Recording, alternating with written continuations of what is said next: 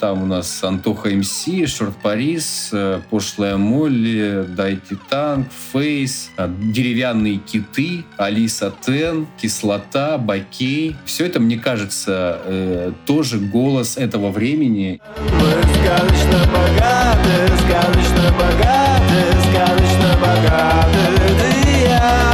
Откровенно говоря, мне вообще современное кино э, раздражает. Обидно. Когда он уже увидел фильм, он убежал после показа, расплакался. Я был в ужасе. Я подумал, что ему, ему не понравился фильм, он, он меня ненавидит теперь. В фильме, кстати, чувствуется вот эта импульсивность. И неожиданно на этом тренинге я понял, что характер главной героини — это у моего кастинг-директора Жени Виноградовой. Что-то судьбоносное. И когда я закончил «Чеснока», у меня было одно очень четкое ощущение, что фильм не получился, и я очень надеялся, что его никто не посмотрит. Ого.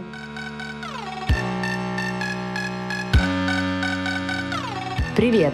Это Иван. Мы кинопрокатная компания, и мы выпускаем в России фестивальное кино. Вы можете знать нас по фильмам «Молодость», «Великая красота» Паула Соррентино, «Дом, который построил Джек Ларса фон Триера» и многим другим классным фильмам. В нашем подкасте мы рассказываем о кинопрокате, о фильмах, нашей работе и зовем гостей, профессионалов киноиндустрии, чтобы обсудить наши релизы и события мира кино, а также поговорить о том, что нас волнует. Слушайте и подписывайтесь на наш подкаст на удобной вам платформе. Всем привет! Это снова мы, Ксюша Сева из A1. Сев, привет! Привет! И сегодня у нас в подкасте замечательный гость, э, режиссер фильмов «Как Витька Чеснок вез Леху Штыря в Дом инвалидов» и межсезонье Александр Хант. Привет, Саш! Да, приветствую, всем привет. И мы позвали тебя, чтобы поговорить о режиссуре и, конечно же, о твоем новом фильме «Межсезонье», который выйдет на большие экраны уже 23 июня.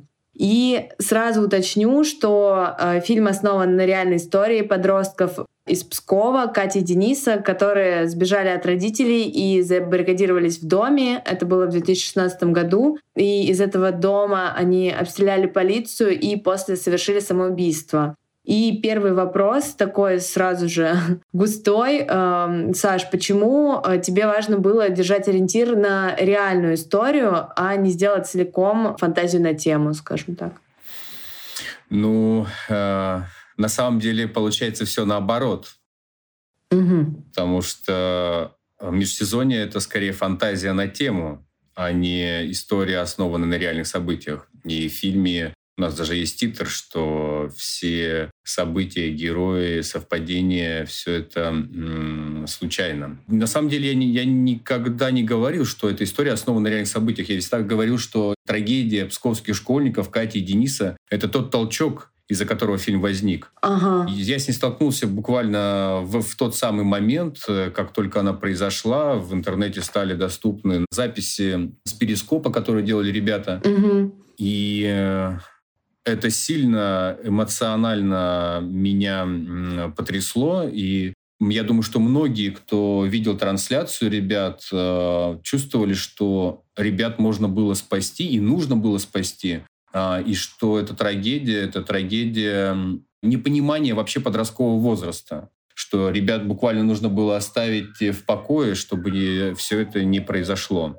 И когда я начал уже думать про историю, а я не сразу начал про нее думать, я ожидал, чтобы этот, э, э, эти эмоции ушли и уже с холодной головой приступить к работе. Когда я приступил к работе и начал общаться с подростками, то понял, что мне важно и нужно рассказать историю про подростков вообще, и конкретно про этот момент, переходный момент, э, когда ребенок уже не чувствует себя ребенком, и сам задается вопросами, э, раньше на которые всегда ответ давал взрослый. Вот это хорошо, это плохо. А теперь э, молодой человек э, нуждается в собственных ответах. И он вступает на путь такого исследования этого мира, и часто это исследование, оно ощущается как опасное исследование. Александр, вот такой вопрос. Ты закончил школу примерно 20 лет назад правильно? Практически, да, 19 лет 19. назад. Ты с самого начала считал, что у тебя получится достоверно снять о том, что чувствуют нынешние школьники? Не было какого-то страха ощутить поколенческую пропасть или что-то вроде того?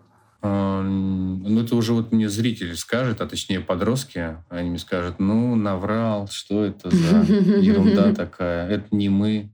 Или наоборот скажет, по первым таким оценкам зрительским, потому что мы там уже успели прокатиться по разным фестивалям, а было ощущение, что подростки принимают эту историю. И даже были такие случаи, когда там девочка расплакалась и сказала, вот я хочу обязательно привести на фильм своего отца, чтобы он посмотрел Вау. А, и узнал а, да, обо мне больше. Это очень клевая реакция. Да, это очень-очень... Это как, это как будто бы за это мы и бьемся. Поэтому я очень надеюсь и хочу, чтобы фильм был голосом подростков. Ну вот, кстати, э, мы когда готовились э, к подкасту, мы, конечно же, почитали э, интервью, которое уже есть, и узнали о том, что ты ездил в лагерь в Анапу, чтобы подготовиться к работе над фильмом. И вот очень интересно узнать про этот опыт, то есть что тебе удалось понять о современных подростках, и научили ли они тебя чему-то, расскажи, пожалуйста. И вообще, работал ли ты как настоящий вожатый или там делали скидку как режиссера-исследователя? Да, мы поехали в лагерь работать э, вместе с оператором, с Наташей Макаровой. Угу. Лагерь в Анапе, где ну, была бы достаточно большая смена. Там было, мне кажется, больше тысячи э, детей. Не, ну, понятно, что не только подростков разного возраста, угу. но подростков было тоже много. И это были подростки совершенно разных мест, э, от Дальнего Востока до Мурманска, в общем, и из Якутии, совершенно с разных мест. И мы поехали туда с э, важным для себя вопросом понять, вот современный подросток, да, про него много говорят, что вот он такой другой. И вот что такое другой мы хотели выяснить. И я могу сказать, что мы работали не вожатыми, потому что нас не могли взять вожатыми. У нас были свои э, кружки. Э, Наталья вела кружок по фотографии, а я вел театральный кружок. И через э, Класс. свои занятия мы там много общались, и в том числе там я делал интервью с ребятами. И, в общем, то, что было для меня открытием, это, в общем, достаточно просто. Я не увидел подростка, что вот этот подросток другой подросток. Это тот же самый подросток, каким был я. И там, когда я читал э, дневники Динары Асановой, которая тоже много занималась подростками, вот когда она описывает подростков 80-х годов, это все те же самые подростки подростки, которые смотрят острее на эту жизнь. Вот я думаю, что самое главное ощущение этого подростка, что он острее чувствует реальность. И что я для себя отметил, что погруженные в интернет-коммуникацию подростки оказались не не более раскрепощенными, свободными, а наоборот, как будто бы эта коммуникация их прячет от реальности и очень часто у меня было впечатление, что подросток, отправляясь какой-то своим переживанием, проблемой в интернет, находит не разрешение этого, а подтверждение своей проблемы. То есть он находит э, те там группы, то общение, которое есть в интернете, которое близко его проблеме, и оно только усиливает это ощущение. У меня были очень прост, ну, достаточно простые тренинги, которые показывают ну, на раскрепощение, которые работают. Угу. И удивительно было обнаружить, что вообще вот абсолютно все подростки с разных мест все очень закрыты. И эта закрытость была присуща не только там, ребятам, ну, которые видно, вот да, вот этот парень, он там закрыт. А наоборот, даже те ребята, которые там феерили в этом лагере, э, там все про них знали, даже они на этих занятиях показывали, как им сложно быть э, такими, какими они есть на самом деле. И когда мы заходили на территорию разговора о их э, слабостях, э, их э, проблемах, это был очень сложный для них разговор, но очень нужный, потому что ну, мы приходили к такому очень простому выводу, что то, что мы видим в себе как э, проблема, очень часто является нашей особенностью, особенностью нашей личности. Но все эти особенности были максимально закрыты, прикрыты, и ну, очевидно, что этот возраст — это еще агрессивная среда, и все мы слабости, они оборачиваются против тебя. И поэтому я обнаружил вот эту вот такую тотальную закрытость, которая выливается в итоге во все отношения.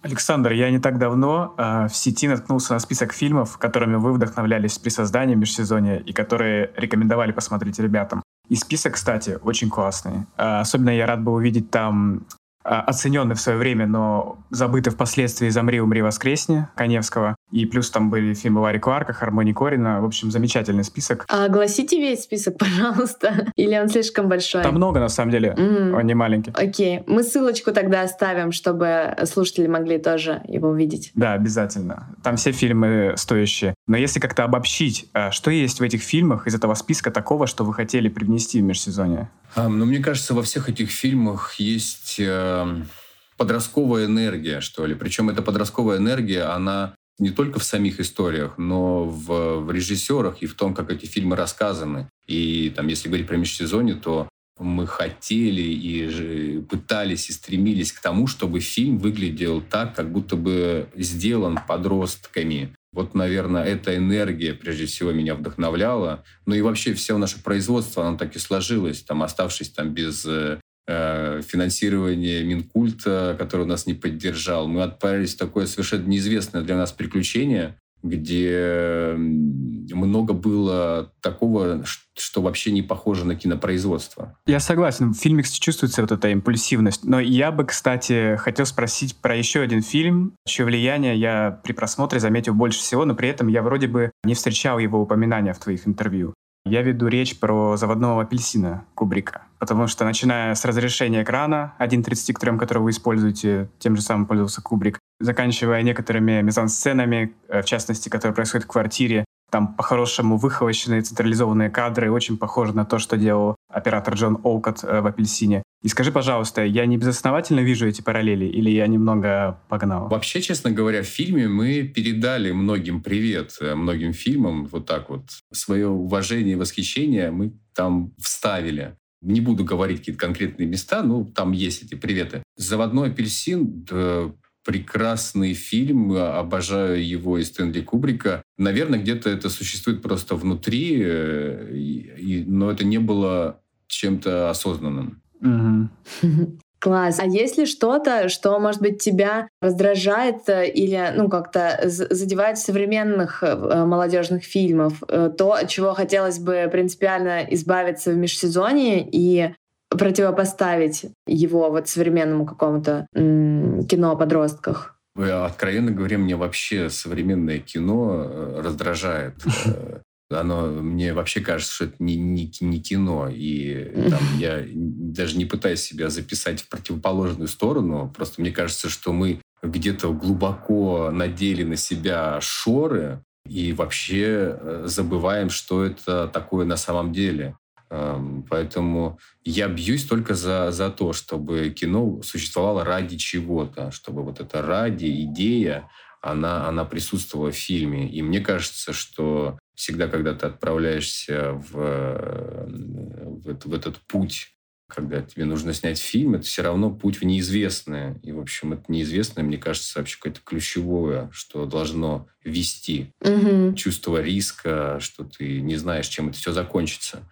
Так это я себе представляю. Может быть, я, конечно. А прям все современное кино раздражает? Или есть какие-то бриллианты? Есть э, никому неизвестные бриллианты. Например? Да, э, поделитесь. Например, фильмы Виталия Суслина, который скрыт для многих зрителей. И, а мне кажется, что в нем есть удивительная реальность, э, очень тонко и точно переданная кто-то по-разному к его фильму относится, но мне кажется, в нем есть такая ирония, которая вообще сейчас отсутствует в кино.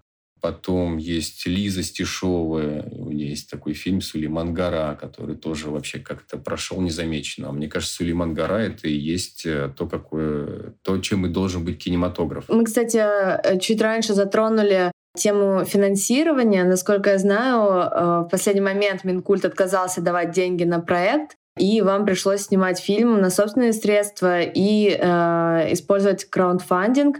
Наверное, это совершенно новый опыт. Сильно ли вообще выручила эта компания и в чем плюсы и минусы такого способа финансирования?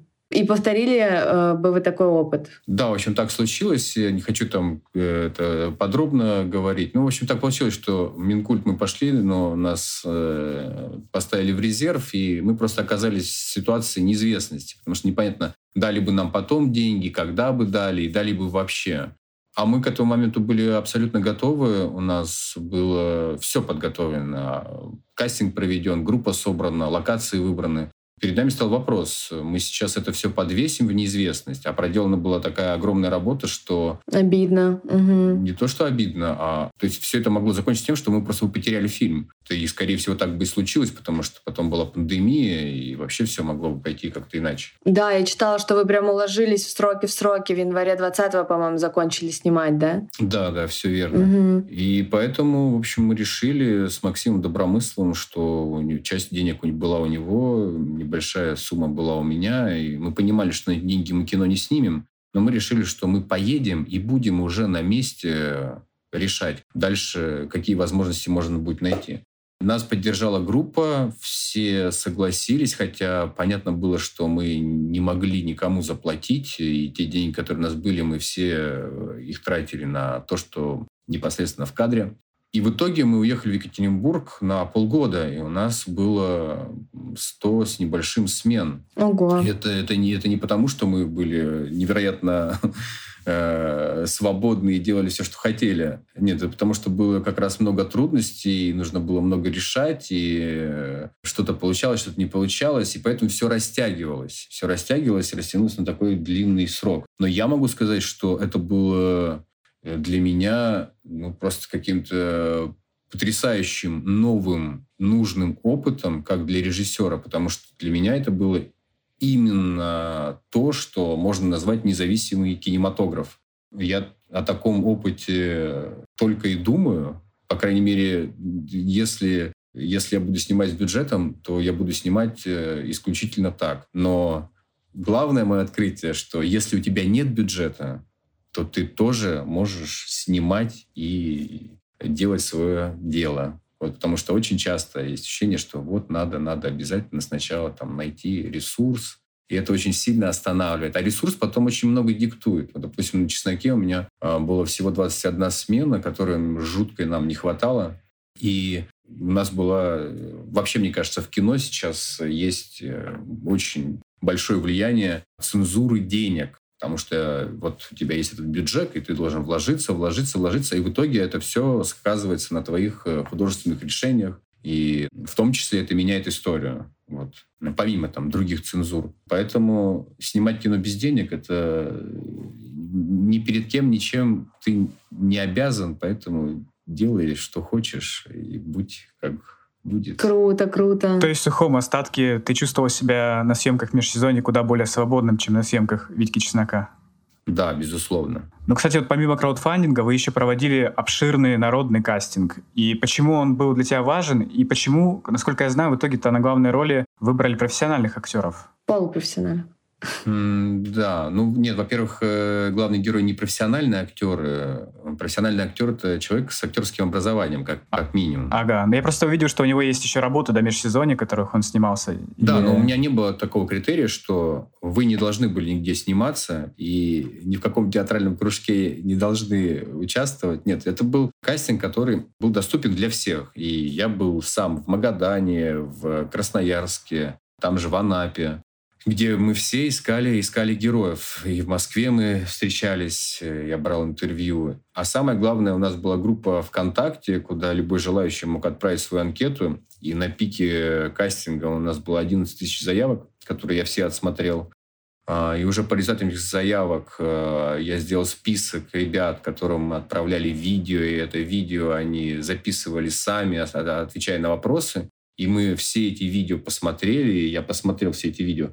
И уже по результатам э этого этапа мы выбирали ребят, которые проходили на пробы. И уже после проб мы нашли э, главных героев. Но история в том, что а, мой кастинг-директор Женя Виноградова, а, мы вместе с ней искали всех героев, вместе с ней все это прошли и нашли Игоря Иванова и Машу Лукьянову, которым решили, что вот они наши главные герои. И перед самым уже отъездом в Екатеринбург а, я решил провести мастер-класс, э, чтобы сплотить съемочную группу и наших ребят. И в этом актерском тренинге неожиданно для себя обнаружил, что мой кастинг-директор Женя Виноградова, ей на тот момент было 22 года, а я искал именно подростков э, своего возраста. То есть там мальчик у меня был, а ему было 16 э, лет, и девочка тоже 16-летняя. И неожиданно на этом тренинге я понял, что характер главной героини — это у моего кастинг-директора Жени Виноградова. И в конце случилась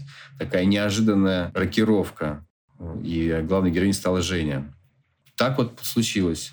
Не знаю, как это объяснить. Я, кстати, натыкался на этот кастинг, когда он только-только начинался. Это, кажется, был 17-й год или 18-й, что-то такое, да? 18 18 да. да. И я тогда учился в универе, и меня я сам захотел отправить свою анкету, потому что мне очень понравились вопросы, которые там были. Чувствовалось, что вы ищете не просто типажи, а вы хотите немного э, вдаться в губь э, людей. Там были вопросы про любимую музыку, про любимые фильмы, и это на самом деле очень круто. Вау. Сева, ты не говорил этого, когда мы готовились к подкасту. Ну и вообще, на самом деле, это вот все это общение с подростками. Я могу сказать, что у меня есть огромное желание снять э, еще про, про молодость, про поколение. Мне кажется, я, я не воспользовался всем тем а, материалом, который вот ко мне пришел. У меня уже огромное количество этих видеоинтервью, где ребята рассказывают ну, просто э, как очень веселые про себя истории, так и по-настоящему трагедии. И все это еще хочется аккумулировать и превратить в, в истории. Угу. А насколько молодые актеры внесли свой вклад вот конкретно в сценарий? Может, они добавили какого-то сленга или, может, указали на какие-то элементы скрипта, которые для их сверстников персонажей были немного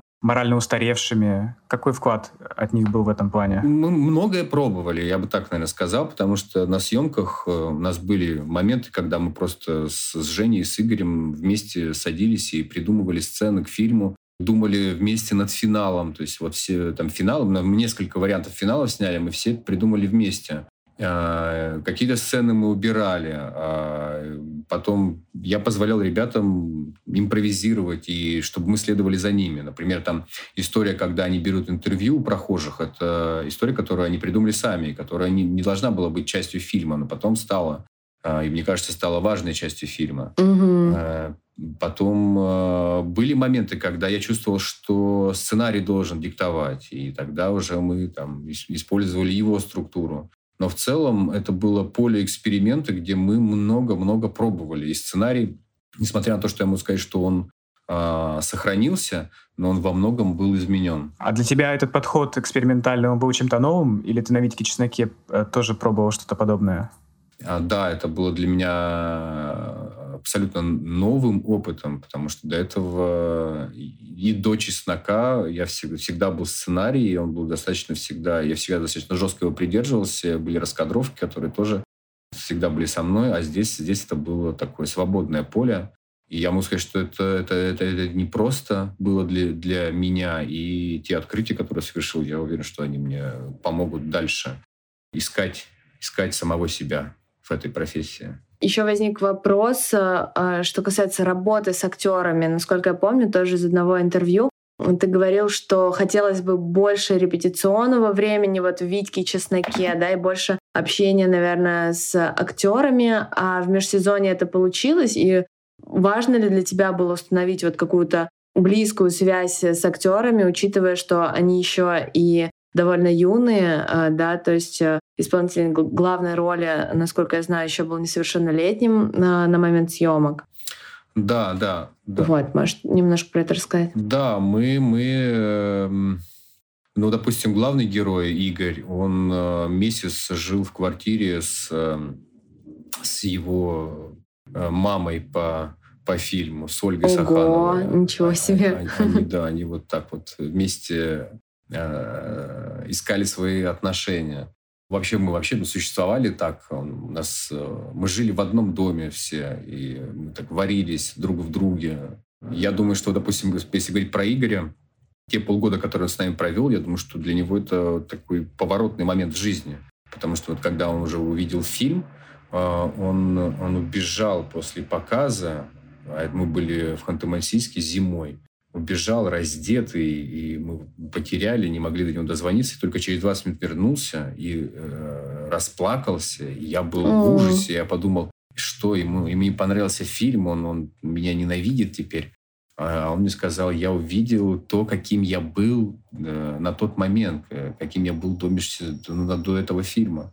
А, и для меня это было очень важно, потому что для него это было такое он же нас изначально воспринимал как людей э, там, взрослых. Он как бы нас помещал в какую-то категорию. И мне кажется, э, наша вот эта общая, общая жизнь, общее прохождение всех этих трудностей, он, он многое узнал и о нас, что, мне кажется, немаловажно. Потому что, мне кажется, очень часто дети, э, подростки формулируют взрослого шаблонно. Они не знают э, их и не знают по очень простой причине, потому что сами взрослые очень редко бывают откровенными с подростками. И мне кажется, что Игорь э, сильно изменился и вырос, вырос внутренне э, как человек. Э, и тот путь, который совершает его герой, я думаю, что это путь и Игоря в том числе. Поэтому для меня это чуть ли не одно из самых важных, что случилось на межсезонье. А если говорить про Женю, про нашу, то ее жизнь вообще повернулась резко, потому что так получилось, что она встретила там э, своего мужа. Вау! У меня прям мурашки по коже от всех этих историй. Да, а фокус-пулер Руслан Быков стал э, мужем Жени, и у них э, буквально три месяца назад родилась дочь. Вау. Поздравляем. Да, я даже не знаю, как к этому относиться, но это то, что, то, что вот случилось на межсезонье. И многие-многие, кто оказался с нами, их жизнь как-то изменилась, потому что у нас было достаточно много ребят из Екатеринбурга, а, которые пришли к нам, желая вообще разобраться в кино и получить какие-то навыки. И они достаточно сильно подросли, и многие уехали в Москву. Эм, и, в общем, достаточно успешно работают в производстве. В общем, все отправились по своим дорогам. Так, Александр, раз вы у нас в подкасте, значит, у нас тоже что-то должно произойти. Да, что-то судьбоносное. Нет, я просто вот когда следующий фильм буду снимать, я вас тогда позову, и, тогда вот уже... Да, мы ждем с нетерпением приглашения. А такой вопрос. Мне вот кажется, что межсезонье, а, в силу того, что это необычный, довольно радикальный фильм, его легко неправильно понять. И особенно это касается молодежи. И это такие вещи случались с массой культовых фильмов. И чувствовал ли ты, что ты несешь некую ответственность за то, что твои герои могут стать, э, ну, что-то типа ролевыми моделями? Да, безусловно, я понимал, что э, это такая территория, где обвинения в романтизации э, очень близки и возможны, и даже подозреваю, что они будут. Но я понимал, что у меня точно не было цели призвать ребят э, к э, совершению радикальных поступков и призвать их э, совершать что-то подобное. Даже вообще, вот я могу странно, вот в моем подростковом возрасте я тоже совершал разные э, поступки, которые я бы сказал, что я бы не хотел, чтобы моя дочь то же самое делала. Угу. Но я могу сказать, что и без этого свой подростковый возраст я не представляю. Поэтому такая территория, где мне, мне сложно, сложно правильно ответить. Но главное, что я могу сказать, что подростки, которые видели фильм, они четко все расставляют по местам. И они не видят, что это путь. Они видят, что это как раз э, путь э, к тому финалу, который, который и случился в фильме. То есть у тебя была какая-то своеобразная фокус-группа, состоящая исключительно из молодых людей? У нас были разные, разные фокус-группы. Ну, подростки, я могу сказать, что в целом, в целом принимали, и э, такое было очень э, позитивное э, впечатление, что меня порадовало, потому что в какой-то момент я думал, что, наверное, я, я промахнулся, наверное, это, это не те подростки. Потому что мне было очень важно, например, не погрузить эту историю в смартфоны, в соцсети, в сленг, потому что, мне кажется, это настолько моментно, что пройдет буквально время, это будет уже каким-то архаизмом. Mm-hmm. Поэтому мне важно, важно было, чтобы и речь, и э, то, что окружает героев, не было привязано к, вот, к этому времени в подробностях.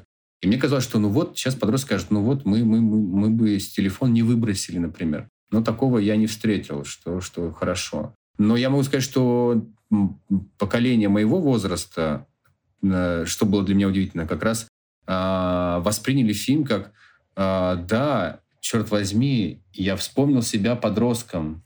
Вот это было для меня тоже э, неожиданно и, и важно услышать.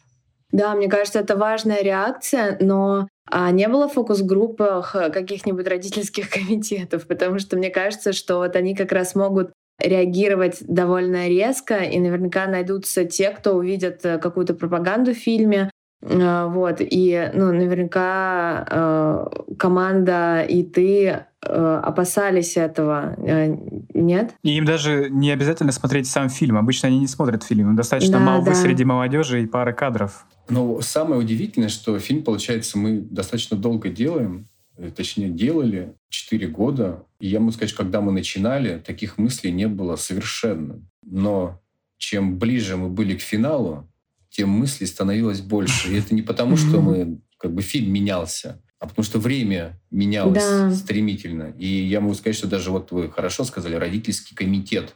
Вот слово комитет, оно как будто вот, вот эти вот слова, они все ближе к нам. И э, я подозреваю, что нам действительно теперь есть чего опасаться. Но я все-таки надеюсь на правильное восприятие фильма. Но могу сказать, что на фестивале уже были заявления, когда учительница после просмотра встала и сказала, что э, у нас нет таких подростков. Ого. На что ее же школьники, которые тоже пришли, ответили, что да нет, это мы. Поэтому я думаю, что печально, что мы настолько закрываемся от, э, настолько запрещаем в себе э, обсуждение проблемы. То есть мы пытаемся проблему исключить. И мне кажется, что это путь в никуда, а, а мы как будто бы на этом пути.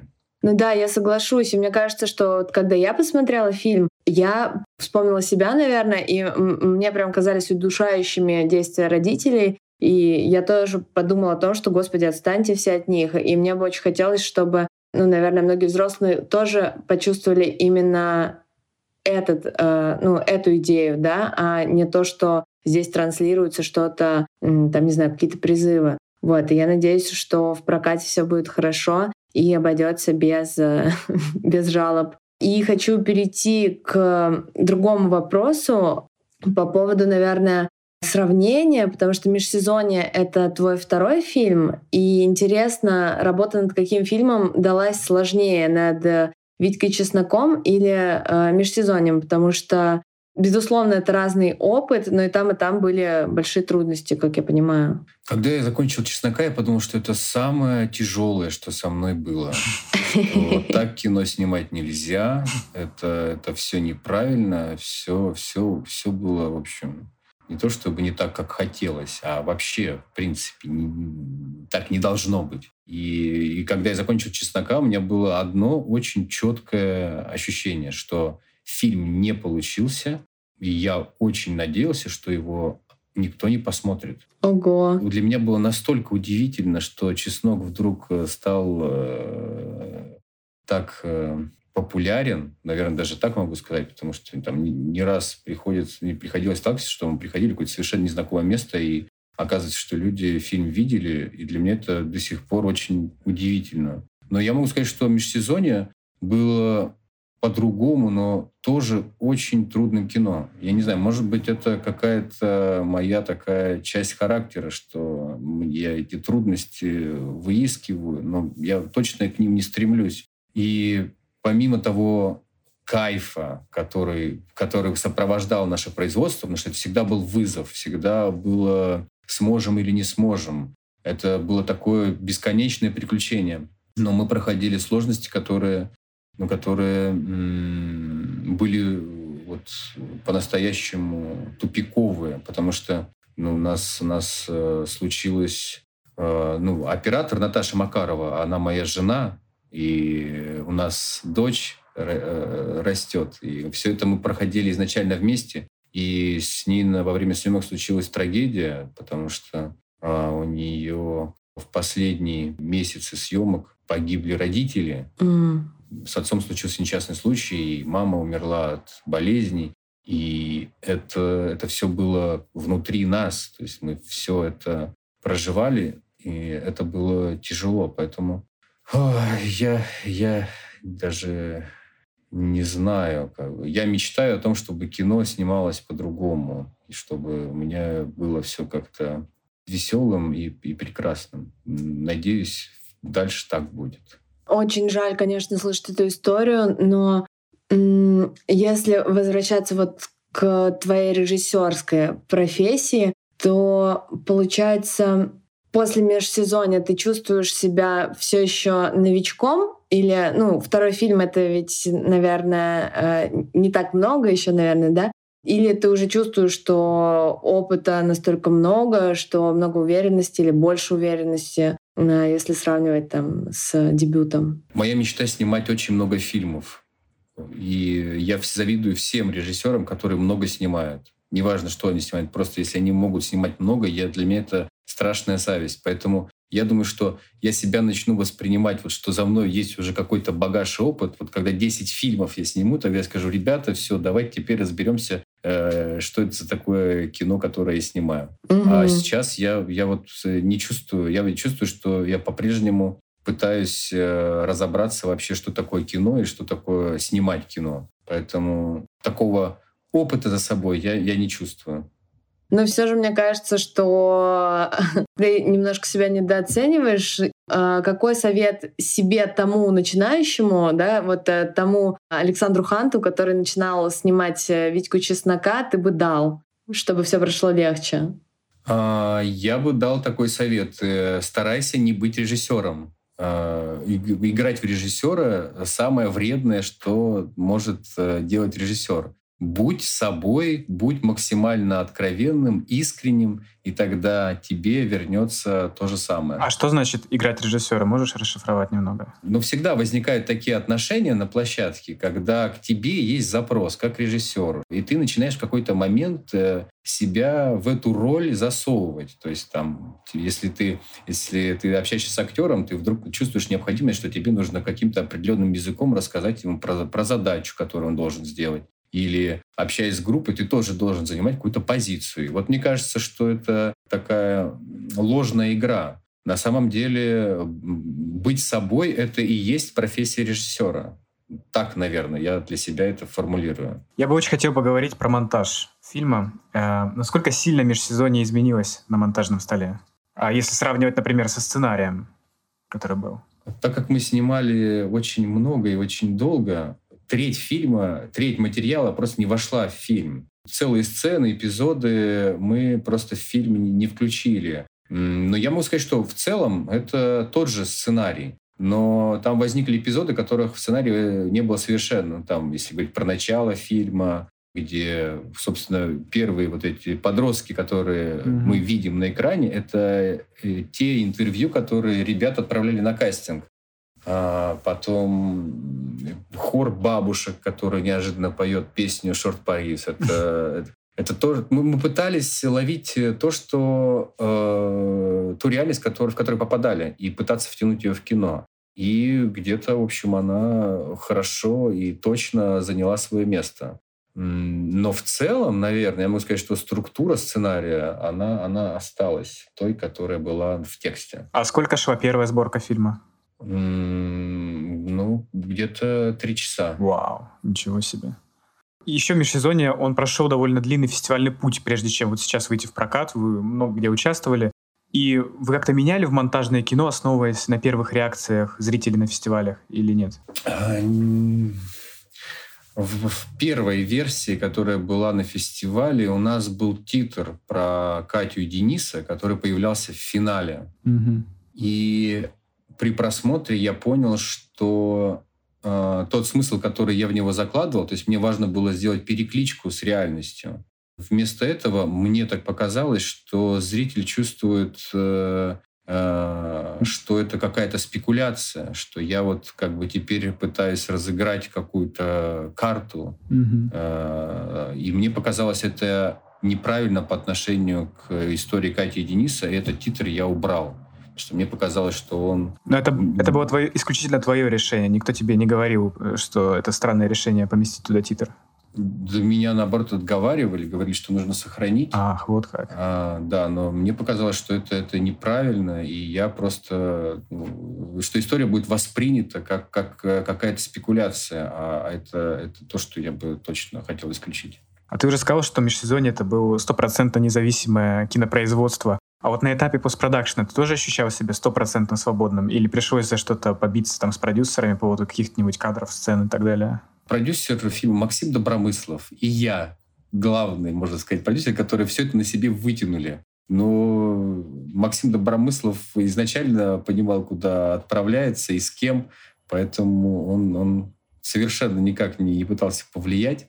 Единственное, что он призывал хоть как-то побыстрее нам закончить монтаж, потому что монтаж длился а, ну, наверное, год. И... Ничего себе. А Витьку Чеснока сколько монтировали? Витька Чеснок — это на самом деле три года работы. Это не при условии того, что у меня уже был готовый сценарий. Но тоже немало. Тоже немало, тоже немало. Я говорю, вот мне очень обидно, что все так долго происходит. Хочется быстрее. Потому что вот в 15 году мы там, я сценарий получил, в 16 мы снимали, в 17 он вышел. Мы полгода монтировали «Чеснока», примерно столько же времени готовились, ну и очень гораздо быстрее снимали «Чеснока». Так, так все те же примерно все то же время. Что касается саундтрека, конечно же, хочется похвалить его и в «Чесноке», и в «Межсезонье». Насколько я знаю, в, э, с Витькой Чесноком все было не просто в плане диалога с продюсером, да, что касается саундтрека. Ты без его ведома добавил в финальную какую-то версию музыку, и потом вы это уже обсуждали постфактум и пришли к тому, что она все-таки там уместна. И э, знаю о том, что э, в плане того, чтобы добыть музыку, было легко, ну точнее, ты договорился со всеми музыкантами, и очень выгодно получилось в плане там денег либо бесплатно кто-то дал музыку, либо за какие-то маленькие деньги. А вот как межсезонье, потому что, а, ну, там прям супер хороший саундтрек. Мы, мы всей прям нашей командой забрали в плейлист много. Я уже знала там многие треки. Ну да, да, да, вот эти все хотел сказать ДДТ, Хачатурян, а, Генри Персел, а, все, все они там тоже в межсезонье присутствуют. А потом еще а, Олег Каравайчук. В общем, как получился саундтрек межсезонья? На самом деле, еще на уровне подготовки я писал в нашу группу ВКонтакте. Кстати, на всякий случай скажу, у нас есть группа ВКонтакте «Межсезонье», фильм. Так что, кому интересно следить за нами, удобно делать там. Да, мы добавим ссылочку в описании. Вот, отлично. И мы в этой группе, я просто обращался к, к ребятам, кто принимал участие в кастинге, кто к нам вообще добавился, чтобы они посоветовали музыку, которую слыш, слушают. Они мне просто выкатили какой-то огромный список э, разных э, песен музыкантов, и я его просто слушал, слушал, слушал, и то, что мне казалось подходит к фильму, в рабочий монтаж я подкидываю, туда забрасывал, и оно как-то там мне нужно было для, для монтажа, вот просто, что мне нужен там какой-то музыкальный момент, я, я ставил музыку и под это дело монтировал. Угу. Но я не воспринимал, что эта музыка будет финальной. Вот я почему говорю про там Каравайчука, Хачатуряна, потому что я думал, что я поставлю, а потом будет что-то другое. Но в итоге, в какой-то момент, когда я решил все обнулить, и уже начать музыку подбирать или писать ее. И мы попробовали это сделать, и ничего не получилось. Музыка вернулась обратно, она как будто не хотела уходить. Ну и помимо вот того, кого я уже перечислил, там у нас Антоха МС, Шорт Парис, э, Пошлая Молли, Дайте Танк, Фейс, э, Деревянные киты, Алиса Тен, э, Кислота, Бакей. Ну, в общем, все это все это, мне кажется, тоже голос этого времени, и, угу. наверное, поэтому они там. Ага, а, а дорого получилось договориться с музыкантами или, или как-то прониклись историей? Самая дорог, дорогая музыка — это Хачатурян у нас была. Угу, угу. Дороже а, фейсы? Э, да, потому что со, со всеми мы договорились так же, как это и было на «Чесноке». То есть это было либо бесплатно, либо символические деньги. И я безумно благодарен ребятам, что они дали свое творчество. А, вот, кстати, я забыл упомянуть еще у нас. У нас в принципе, а, если говорить про песни, все это русские группы, кроме а, одной э, композиции музыкальной, вообще не песня, которая играет в начале, такая электронная. Это замечательный музыкант, американец Хот Шугар, которому я отправил фильм, он посмотрел и сказал, бери песню, wow. точнее, бери трек, он твой. И мне было, да, очень это приятно. Еще мы договорились, что сделаем клип в России на его музыку. Ого. Э, и после всех этих страшных событий в Украине да. мы связывались и, в общем, по-прежнему в планах сделать такой, такой клип-трек. Круто, круто. А мы тут мечтаем вот в этот э, выпуск с тобой э, хотя бы несколько секунд мы дайте танка засунуть. Нужно будет обсудить с ребятами. Я только за. Еще есть такой вопрос. Если фильм э, нравится тебе, но не нравится зрителям, это все равно для тебя победа или все-таки тебе важно мнение зрителей? И если да, то мнение зрителей или критиков? Или то и другое? Мне э, всегда абсолютно точно хочется делать кино для зрителей. Мне Хотя я очень люблю фильмы, которые, которые никто не видел. Ну, там вот если я про Виталия Суслин сказал, ну, допустим, Хармори Корин, Гумма. Это фильм, который для меня вызывает исключительное восхищение. Но это фильм, про который тоже очень мало знает зрителей. Мне очень обидно, обидно, почему так происходит. Хотя мне кажется, это очень такое массовое кино, абсолютно доступное и ощутимое для многих зрителей. Я забочусь о зрителе, мне хочется, чтобы зритель посмотрел кино, понял его и разделил со мной эмоции, которые есть в истории. Но мечта моя такая, просто так, так еще у меня в жизни ни разу не было. Я хочу снять фильм, который могу сказать, что да, это фильм, который такой, как я его видел, понимаю, знаю, и он должен быть таким, и все, что вы про него думаете, мне плевать. Но так как э, в моих в характере какое-то пребывает самоедство, и я уж не знаю что, я все свои фильмы мне пока что они такими не являются. Я свой фильм идеальный не снял. Еще, видимо, и не скоро сниму. Но все впереди. Мне, мне кажется, тут есть еще свойственный современности синдром самозванца. Может быть. Но может, я ошибаюсь. Может быть. А, хотел бы отметить операторскую работу в фильме Натальи Макаровой. Мне кажется, она вскоре станет большой звездой в своем цехе, если судить по тому, какую она работу проделала у тебя и какие проекты у нее будут, потому что вскоре она уже, наверное, сняла фильм «Воздух» для Алексея Германа, огромный военный фильм. Расскажи, пожалуйста, про совместное создание визуального стиля. Насколько твои операторы, по-моему, э, в «Витьке Чеснохе» был Денис... Э, Даниил Фомичев. Тут Наталья Макарова. Да, насколько ваши операторы обладают свободой в построении визуального повествования? Ну, тяжело нам, тяжело вместе всегда. У меня же первое образование операторское. Да, да, да. Поэтому и спрашиваем. И вообще я такой человек, и вот как бы говорю, да вот, вот предлагайте что-нибудь, как, как вы видите, как предлагайте. Всегда вот у меня есть желание, что вот все должны, они должны ну, проявиться но вот потом я начинаю ко всем лезть. Я говорю, так, вот здорово ты предложил, а давай вот это по-другому сделаем. И начинаю я всех... Э, вообще вот идеальный режиссер, мне кажется, который вообще никому не пристает, не вмешивается. Он как-то создает атмосферу так, что все вкладывают, раскрываются и делают э, Э, общее кино, где замысел режиссерский сохраняется. Вот это как бы для меня вершина. А я ко всем лезу, ко всем лезу и всем пытаюсь помочь. В Ханты-Мансийске, в моем родном городе, поставили скульптуру. Там такой, значит, ребенок с крылышками, бы так уверенно куда-то шагает, а под ним надпись «Иду причинять добро». И вот мне кажется, иду причинять добро, это вот про мой характер. Я вот как бы всем навязчиво хочу помочь. И операторы от этого, в частности, тоже страдают. Поэтому я не знаю, правильно это веду себя неправильно, но я к ним лезу и постоянно пытаюсь их поправить. Я думаю, что им, им не очень приятно со мной работать. Но в целом, в целом, не знаю, наверное наверное, может, так и надо. Но в любом случае получается у вас в итоге классно. Главное, наверное, этот результат. И у меня такой вопрос по поводу пленки. Ведь часть фильма вы снимали на пленку. Вот, интересно, почему только часть? И вообще понравилось ли работать с пленкой? Ну, вообще, надо отдать, конечно, должное Наташе, потому что ну, она, она, вот, как я и сказал уже, что мы прошли это все от начала до конца. И огромный ресурс, который у нас был э, вот у оператора, это просто ее договоренности. И а, она просто выбила пленку, нашла буквально бесплатно нам Тодоровский 5 километров кодека дал.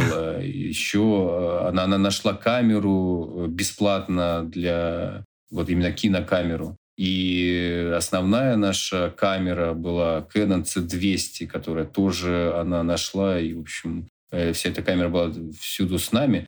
Это было ее решение. Ее решение снимать кино частично на пленку. Мы провели тесты, и мы очень хотели, чтобы пленочное изображение было с нами. Просто у нас изначально был такой план, который, в общем, потом полетел, что мы хотели всю натуру, все, что касается естественного освещения, снимать на пленку, а все, что касается искусственного освещения и, а, и помещений, мы хотели снимать на цифру, потому что э, цифра не может так снимать э, естественное освещение, как это может снимать пленка. А для пленки нужны огромные ресурсы света, чтобы снимать это при искусственном освещении. И, в общем, мы сделали такое, такое решение, такой выбор, провели тесты и отправились снимать. Но наш план, в общем, там полетел, и в какой-то момент мы просто начали импровизировать и снимать то, что нам казалось будет здорово на пленке на пленку, то, что хорошо на цифру на цифру. И у нас был, у нас помимо таких камер еще были ручные камеры, которые ребята сами снимали. И, в общем,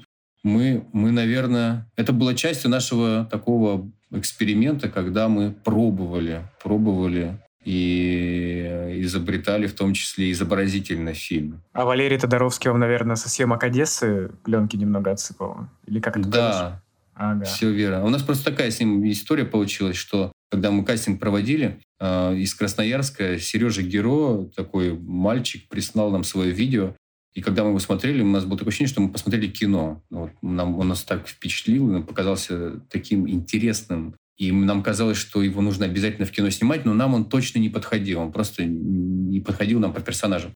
И мы начали думать, кому можно его посоветовать. И в тот момент э, Тодоровский искал главного героя на свой фильм «Гипноз», и никак его не мог найти.